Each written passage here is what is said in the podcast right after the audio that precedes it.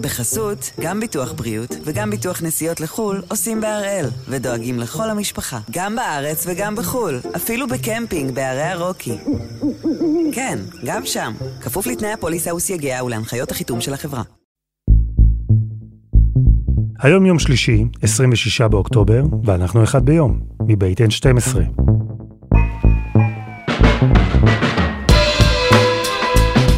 אני אלעד שמחיוף, ואנחנו כאן כדי להבין טוב יותר מה קורה סביבנו, סיפור אחד ביום, כל יום.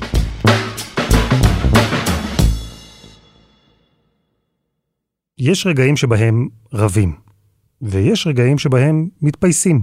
זו זרימה טבעית כזו של מערכות יחסים. כל מערכות יחסים. והנה גם לחברי ממשלת ישראל היו השבוע הרבה הזדמנויות לריב, והם ניצלו כל אחת ואחת מהן. למשל על החוק שימנע מאדם עם כתב אישום להרכיב ממשלה. החוק הזה לא נכון עבור מדינת ישראל, הוא לא צריך להיכנס לספר החוקים. אין אף מדינה בעולם שיש בה את החוק הזה. על ההכרזה שהפכה שישה ארגונים פלסטינים לארגוני טרור. האופן שבו נעשתה ההצהרה הזאת גרמה לישראל נזק גדול בקרב ידידותינו הגדולות והחשובות ביותר. או על שיווק של 1,300 יחידות דיור חדשות בהתנחלויות. ואני קורא מכאן לשר הביטחון, אנא התעשת ואל תגרום לדברים שיסכנו את קיומה של הממשלה הזו. וזו רק רשימה חלקית מהימים האחרונים, כי היו עוד מלא ריבים. אבל אמרנו, יש גם עת להתפייס. וזה מה שאמור לקרות בסוף השבוע. אירוע גיבוש לממשלה. אז הפעם אנחנו עם כתבתנו בכנסת דפנה ליאל, מנסים להבין איך הממשלה הכי מורכבת שהייתה כאן, מטפלת, אם בכלל, במשברים שבתוכה, והאם הופעות של עינת שרוף ואדיר מילר הן מתכון לגישור על פערים אידיאולוגיים שנמצאים בין שקד לסער, או בין הורוביץ לאלקין. דפנה ליאל, שלום. שלום אלעד. סוף השבוע הזה הממשלה עורכת גיבושון מה זה? מה מתוכנן שם? קודם כל לא בטוח שהגיבושון יתקיים, בגלל שהתברר שהמקום שהוזמן הוא לא כשר במקור, ולמרות שאמרו שיביאו קייטרינג חיצוני ולא ישתמשו בכלל בכלים וכדומה, לחלק מחברי ימינה זה לא היה כשר מספיק. אז עכשיו מחפשים מקום אחר לעשות הגיבושון, לא בטוח שיספיקו בלוחות הזמנים, אז הגיבושון בספק. חובבי הסמליות יגידו שזו בעצם, זה בעצם כל הסיפור. נכון, ומה בעצם אמור להיות באותו אירוע, אם הוא אכן יתקיים? מה המטרה שלו בכלל? גם אה, נתניהו היה נוהג להזמין לבלפור מעת לעת את אה, חברי הקואליציה ובני זוגם, או חברי הליכוד ובני זוגם, אחת לכמה זמן היו אירועים אה, מהסוג הזה, שנולדו פשוט לטהר את האווירה, לשפר, ליצור מין תחושה של קבוצה, של צוות שהולך ביחד. זה משהו די שגרתי, בוא נאמר שאת הבעיות המשמעותיות שיש לממשלה לא יפתרו במהלך ההופעה של עינת שרוף, או כל הופעה אחרת שתהיה שם, אה, זה איזשהו אה, מתאר אווירה, לא הרבה מעבר. תראי, זה שמדובר בקואליציה מורכבת, אה, זה לא ממש מפתיע, כולם ידעו את זה עוד לפני שהממשלה הוקמה. ואז, בשלב המאוד ראשוני הזה, חשבו על איזו שיטה להתמודד עם ויכוחים עתידיים? כבר כשהוקמה הממשלה, הוחלט על אה, מדיניות שעל אה, מילים אין מס, שכל אחד ידבר חופשי, יגיד מה שהוא רוצה, יישאר נאמן לאידיאולוגיה שלו, יציג כלפי הציבור שלו שהוא עושה מה שהוא אה, יכול כדי לקדם את האג'נדה. אתה לא מצפה עכשיו מאיילת שקד לומר שהיא תומכת ב... פתרון שתי המדינות, או אתה לא תצפה שזנדברג תברך על הקמת התנחלויות. כל אחד יכול לומר מה שהוא רוצה, להיות אה, נאמן לאידיאולוגיה שלו, אפילו לנסות אה, לפעול בכיוון, אבל בסוף נצמדים להבנות ובסוף מצביעים על פי המשמעת הקואליציונית, וזה מתוך ההבנה הזו שכל מפלגה צריכה לבוא עם קבלות לציבור שלהם ולהראות לציבור שהיא שומרת על תפיסת העולם שלה, אבל בסוף צריך להתכנס להחלטה אה, ולאצבע משותפת במליאה. אז בפרפרזה על הביטוי, המדיניות היא אה, אחד בפה, אחד באצבע. כלומר, תגידו מה שאתם רוצים, העיקר שבסוף תצביעו לפי עקרונות הקואליציה. השאלה היא, מה העקרונות האלה? יש בהם אה, מדריך ברור לפתרון בעיות? כשהממשלה הזו קמה, הרי היה המון המון ביקורת משני הצדדים. אה, אתם מוותרים על זה, ויתרתם על זה, זה ממשלה שאין לה עקרונות וכדומה, אה, והצליחו לגבש קווי יסוד מאוד מאוד עמומים. זאת אומרת, אם תלך ותראה מה כתוב שם, אתה בוא נאמר, תחשוב שחסרים לך כמה עמודים, או שאולי התבלבלת, כי על המון המון סוגיות אין בכלל מענה. מה עושים עם עזה, מה עושים עם איראן, מה עושים עם הפלסטינים, כל הדבר הזה בכלל לא מופיע שם. אה, אבל זה לא שזה, שהדבר לא סוכם. הדבר סוכם בעל פה בין ראשי המפלגות, והסיכום היה אה, שבונים בהתנחלויות, למשל לפי הגידול הטבעי. עכשיו, אין מסמך, there's no paper לבוא ולהגיד, הלו, רגע, כתוב, כי זה היה סיכום שבעל פה. אה, והדבר הזה הוא פתח להמון המון אה, קשיים. ועכשיו לדוגמה, שרוצה רוצה הצד השמאלי של המפה לבוא ולומר, רגע, אמרנו שאנחנו בונים רק לפי גידול טבעי. אז לך ת, תסביר בדיוק מה אתה מחשיב גידול טבעי. מה שאלקין מחשיב גידול טבעי, זה לא מה שניצן הורוביץ מחשיב גידול טבעי. זה פתח להמון המון אה, בעיות. אז זה מצב קצת מוזר, נקרא לזה ככה, כי יש הסכמה שלא נפרדים מהאידיאולוגיה כשמדברים, אבל כן מוצאים מחנה משותף בהצבעות על סמך עקרונות שבעצם כל אחד יכול לפרש כמו שהוא רוצה. ואני מניח שהסיטואציה הזאת מולידה בעיות מדי פעם. כל יום. אז זהו, שלאחרונה זה גם ממש נראה ככה כלפי חוץ, ולפחות זה נראה כאילו זה קורה הרבה, אולי אפילו לרוב, בצד השמאלי של הממשלה. מפלגת העבודה, בעיקר מרץ אני חושב, שהחברים בה מתלוננים שלא מתחשבים מספיק בעקרונות שלהם. זה קורה נניח בבנייה בהתנחלויות, או בכל מה שקשור לאיחוד משפחות במסגרת חוק האזרחות של איילת שקד. זה בדיוק דוגמה קלאסית לקרב ששני הצדדים בו צודקים.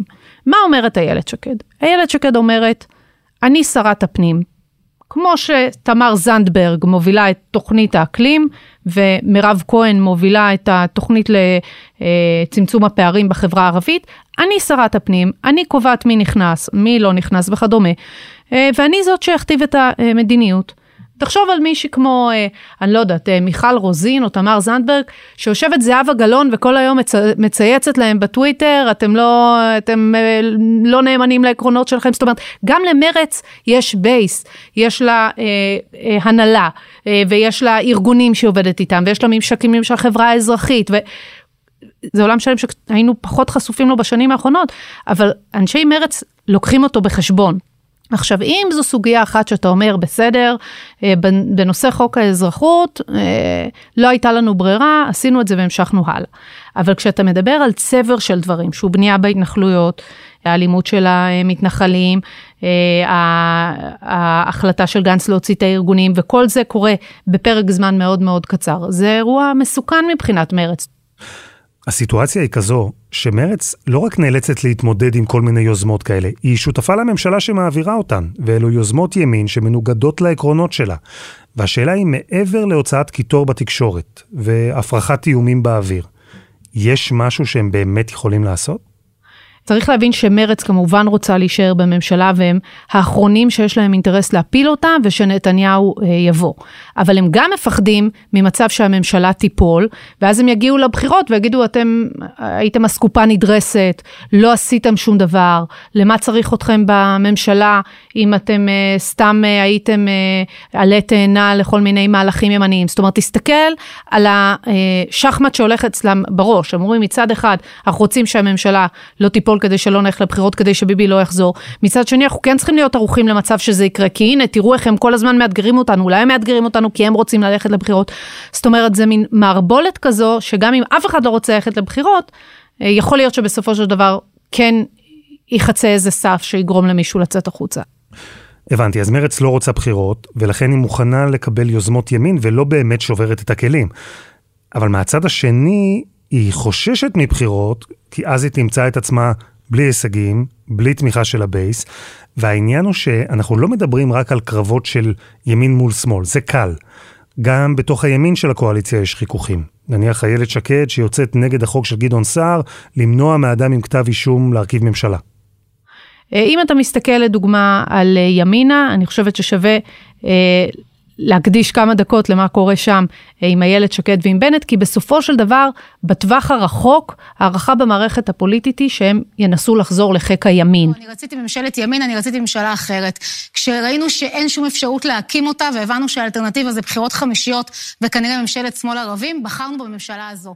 האלקטורט של איילת שקד, לצורך העניין, בחוויה שלה, הוא שהציבור לא כל כך רוצה את הממשלה הזאת. זאת אומרת, יש לימינה קהל שמרוצה, ויש כמובן אה, אה, הרבה אנשי מרכז שמרוצים, אבל הבייס שלהם, הם בבעיה מבחינת הבייס שלהם, והחשש של הממשלה הזאת היא שהניסיון של הימין כל הזמן לרצות את הבייס שלו, יחצה איזשהו סף שיאלץ את, את נבחרי הציבור של השמאל שמאוד רוצים את הממשלה, הם מאוד מאוד רוצים, והם לא רוצים שנתניהו יחזור, אבל כבר לא תישאר להם ברירה. וזה המתח שה... הממשלה הזאת לא סימטרית במובן הזה, שצד אחד חש מאוד נוח בתוכה, מאוד בתוך האור שלו, מה שנקרא לזה, וצד שני מרגיש שהוא כל, כל יום שעובר הוא מאבד תמיכה. והדבר הזה הוא פתח להרבה צרות. מעניין, איילת שקד ובנט בעצם מרגישים שהם איבדו את הבייס, ולכן כדי לזכות מחדש בתמיכה של הימין, הם מבינים שהם מוכרחים לקדם גם יוזמות מהימין, אבל הם לא יכולים לעשות את זה ברמה כזו שתדחוף את מרץ מעבר לקצה, תפרק את הממשלה, לפחות לא כרגע. ויש גם את כל סל האינטרסים והקונפליקטים של מרץ. תשמעי, זה משחק שחמט מרובה משתתפים, מרובה ממדים, בכלל לא פשוט. ואני רוצה אבל בשלב הזה להוסיף עוד שחקן אה, כדי לסבך את העניינים עוד יותר ברשותך, וזה בני גנץ. כי מההתחלה גנץ נתפס כחשוד מיידי, מי שאולי יהיה הראשון, בעל האינטרס, לפרק את הממשלה הזו. אחת המחלוקות הכי הכי קשות שפחות אה, באים לידי ביטוי בתקשורת, כי אולי זה קצת יותר מסובך אה, להסביר, זה באמת הכעס בתוך הצד השמאלי של הממשלה. אם הממשלה היא פריטטית, אנחנו מסתכלים על הצד השמאלי, אז יש לנו אה, מפלגות כמו מרץ ומהעבודה, שפשוט זועמות ומתוסכלות מההתנהלות של גנץ ולפיד ואלה שאמורים להוביל אותה. הלפיד הם כועסים במובן הזה שמבחינתם הוא פשוט מנסה להעביר את הזמן עד שיגיע הרגע שלו, הוא לא מנהל את המלחמות האידיאולוגיות שלהם, הנה השבוע הוא יישר קו עם גנץ בסיפור של הארגונים הפלסטינים, והם מסתכלים על גנץ כמי ש... כל הזמן מנסה לקרוץ על, לימין על חשבונם, זאת אומרת הוא רואה אותם כמובנים מאליהם, הנה אלה בכיס שלי, אין להם לאן ללכת, הם לא יעזו לפרק את הממשלה, והוא על הגב שלהם כל הזמן בונה את ה...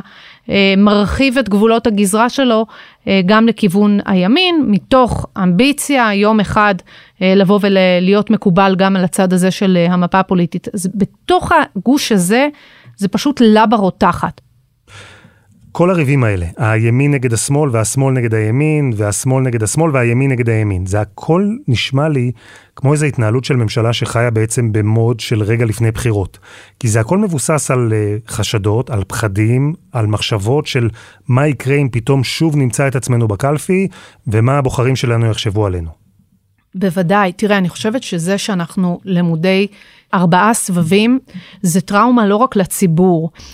גם הפוליטיקאים, לא יודעים בשוב שלב להגיד, רגע, אנחנו בתוך ממשלה מתפקדת. הרי איך עובדת המערכת הפוליטית? פוליטיקאים עושים מה שבא להם, שנה, שנתיים, שלוש, וכמה חודשים לפני הבחירות הם אה, מנסים להנדס לנו את התודעה שהכל היה מושלם.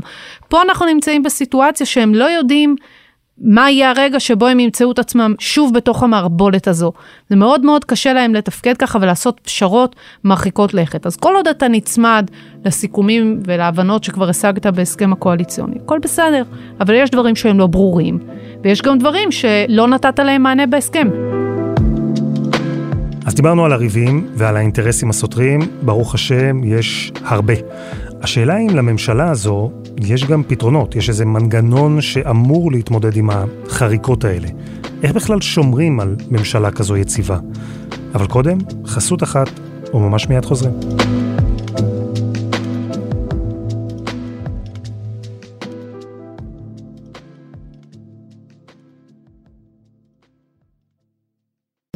בחסות, גם ביטוח בריאות וגם ביטוח נסיעות לחו"ל עושים בהראל, ודואגים לכל המשפחה, גם בארץ וגם בחו"ל, אפילו בקמפינג בערי הרוקי.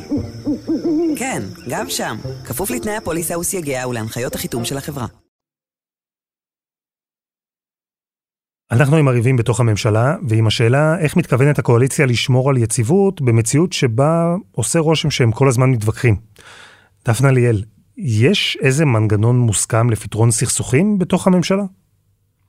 בפועל הממשלה היא פריטטית, מה שאומר שאם יש איזושהי מחלוקת, אז לצורך העניין, אם אני אה, ניצן הורוביץ, אז אני אמורה לפנות ליאיר לפיד, אה, ויאיר לפיד אמור אה, לקחת ולנהל את זה מול בנט, הם גם עובדים בצורה שוטפת, והרבה דברים מתנקזים לציר שבין שני האישים האלה.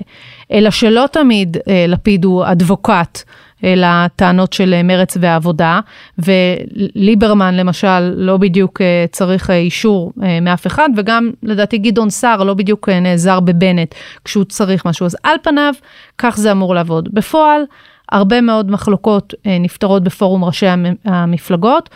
או אה, בין האנשים הרלוונטיים. אה, אלקין מנסה לתווך, מזכיר הממשלה מנסה לתווך, אה, ת, זה, זה מאוד מאוד תלוי בס, בסוגיה הספציפית. כרגע הפתרון שאני רואה שהם מוצאים לרוב הסוגיות, זה פשוט לומר אנחנו נדחה את הדברים לאחרי התקציב, ואחרי זה נשב ונגבש הסכמות. בדברים מסוימים הם יצליחו יותר, בדברים מסוימים יצליחו פחות. אז זהו, הדחייה זו אחרי החגים, במונחים של הממשלה, אחרי התקציב.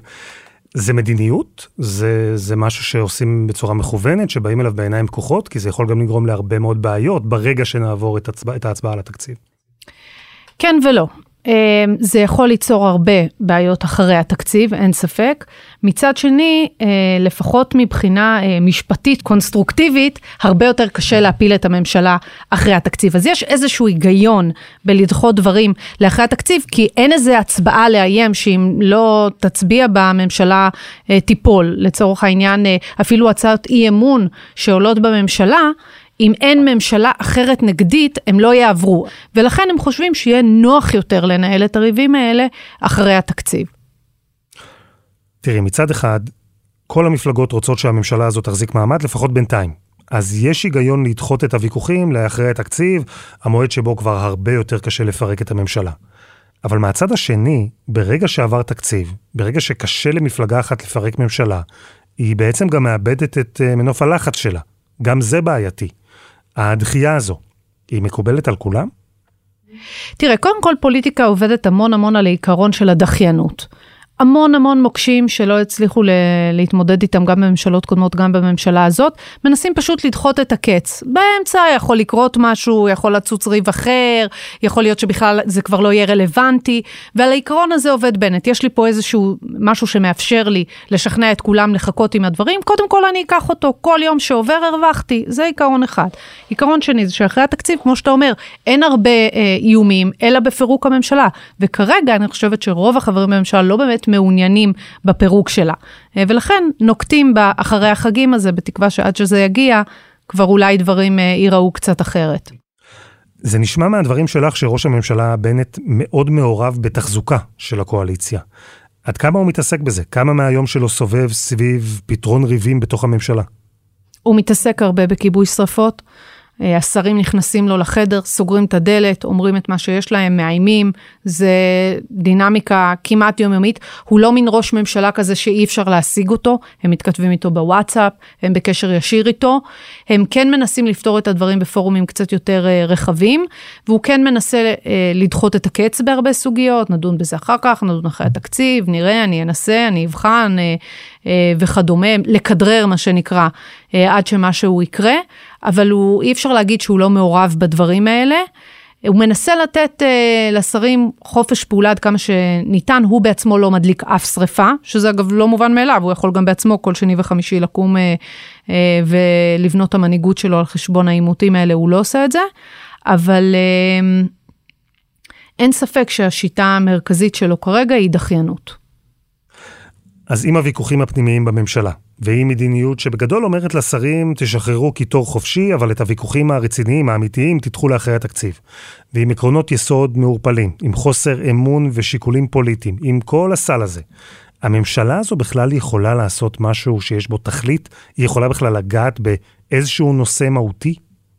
תראה, אני לא חושבת שלהגיד שאם בנושאים מסוימים משתדלים לא לגעת, או לפחות לא לעשות מהפכות גדולות, זה אומר שהממשלה הזאת לא עושה שום דבר. זה שהממשלה העבירה תקציב, זה שהממשלה מעבירה אתמול תוכנית חומש לחברה הערבית, זו שהממשלה מעבירה תוכנית בתחום האקלים. לתפיסה שלי, אלה דברים מאוד משמעותיים. נכון, בסוגיות של uh, הסכסוך הישראלי-פלסטיני, הם לא מתכוונים uh, לעשות uh, יותר מדי, לא לפה ולא לשם. Uh, אז לא הייתי אומרת שלא עושים שום דבר, uh, הייתי אומרת שהם uh, פועלים בגבולות גזרה מסוימים, ואם תשים לב, הם לאט לאט הולכים ומתבייתים על נושאים שכולם יכולים לחיות איתם בשלום, כמו למשל מיגור הפשיעה בחברה הערבית. כשהממשלה הזאת קמה, אני לא שמעתי שזו יהיה המשימה מספר אחת שלה, אבל עם הזמן הם הבינו שהנה, יש פה משהו משמעותי, שאנחנו יכולים להסתער עליו, וכולם, זה משרת את כולם. השמאלנים אוהבים את זה כי הם uh, מרגישים מחויבים לחברה האזרחית ולשיפור איכות החיים שלה. אגב, גם הימנים, אבל הימנים גם מזמן רוצים להוציא את הנשק מהרחוב הערבי, ויש להם uh, עוד הרבה אג'נדות של משילות שהם מנסים לקדם, והאינטרסים פה נפגשים. אז אני חושבת שאם הממשלה הזאת תשרוד, ושוב, זה לא פשוט, כי ניסיתי לתאר קצת את הדינמיקות, היא תצטרך בסוף ללכת על אג'נדות שכל הצדדים חיים איתם בשלום. כמו לדוגמה, אני מאוד הייתי מקווה גם לראות את הממשלה הזאת הולכת לכיוון צעדים משמעותיים בתחום האקלים, או בתחום של uh, אלימות כלפי נשים, או סוגיות רוחביות ש... בוא נאמר, לא טופלו uh, בקצב הראוי בשנים האחרונות. ואני חושבת שעם הזמן, אם הם ישרדו, הם ינסו לפנות למקומות האלה. בכל הנוגע לסכסוך, ודאי שיהיו חיכוכים כל הזמן. על הנייר הם יגידו לך שהם ינסו ללכת למודל של צמצום הסכסוך. הם לא יפתרו אותו, אבל הם ינסו להוריד את המחלוקות, השלום הכלכלי, דברים מהסוג הזה. אה, זה יהיה, זה בינתיים מסתמן כעקב אכילס שלהם. דפנה ליאל, תודה רבה. תודה אלעד. וזה היה אחד ביום, של N12. הפרק הזה, כמו כל הפרקים הקודמים שלנו, למשל גולדה פינת מיכאלי על הנשים בפוליטיקה הישראלית, אז כולם זמינים ב-N12 ובכל אפליקציות הפודקאסטים. אנחנו גם בפייסבוק, אני ממש חושב שכדאי לכם לבקר אותנו שם. העורך שלנו הוא רום אטיק, בצוות עדי חצרוני ודני נודלמן, הסאונד יאיר בשן שגם יצר את מוזיקת הפתיחה שלנו, ואני אלעד שמחיוף, ואנחנו נהיה כאן גם מחר.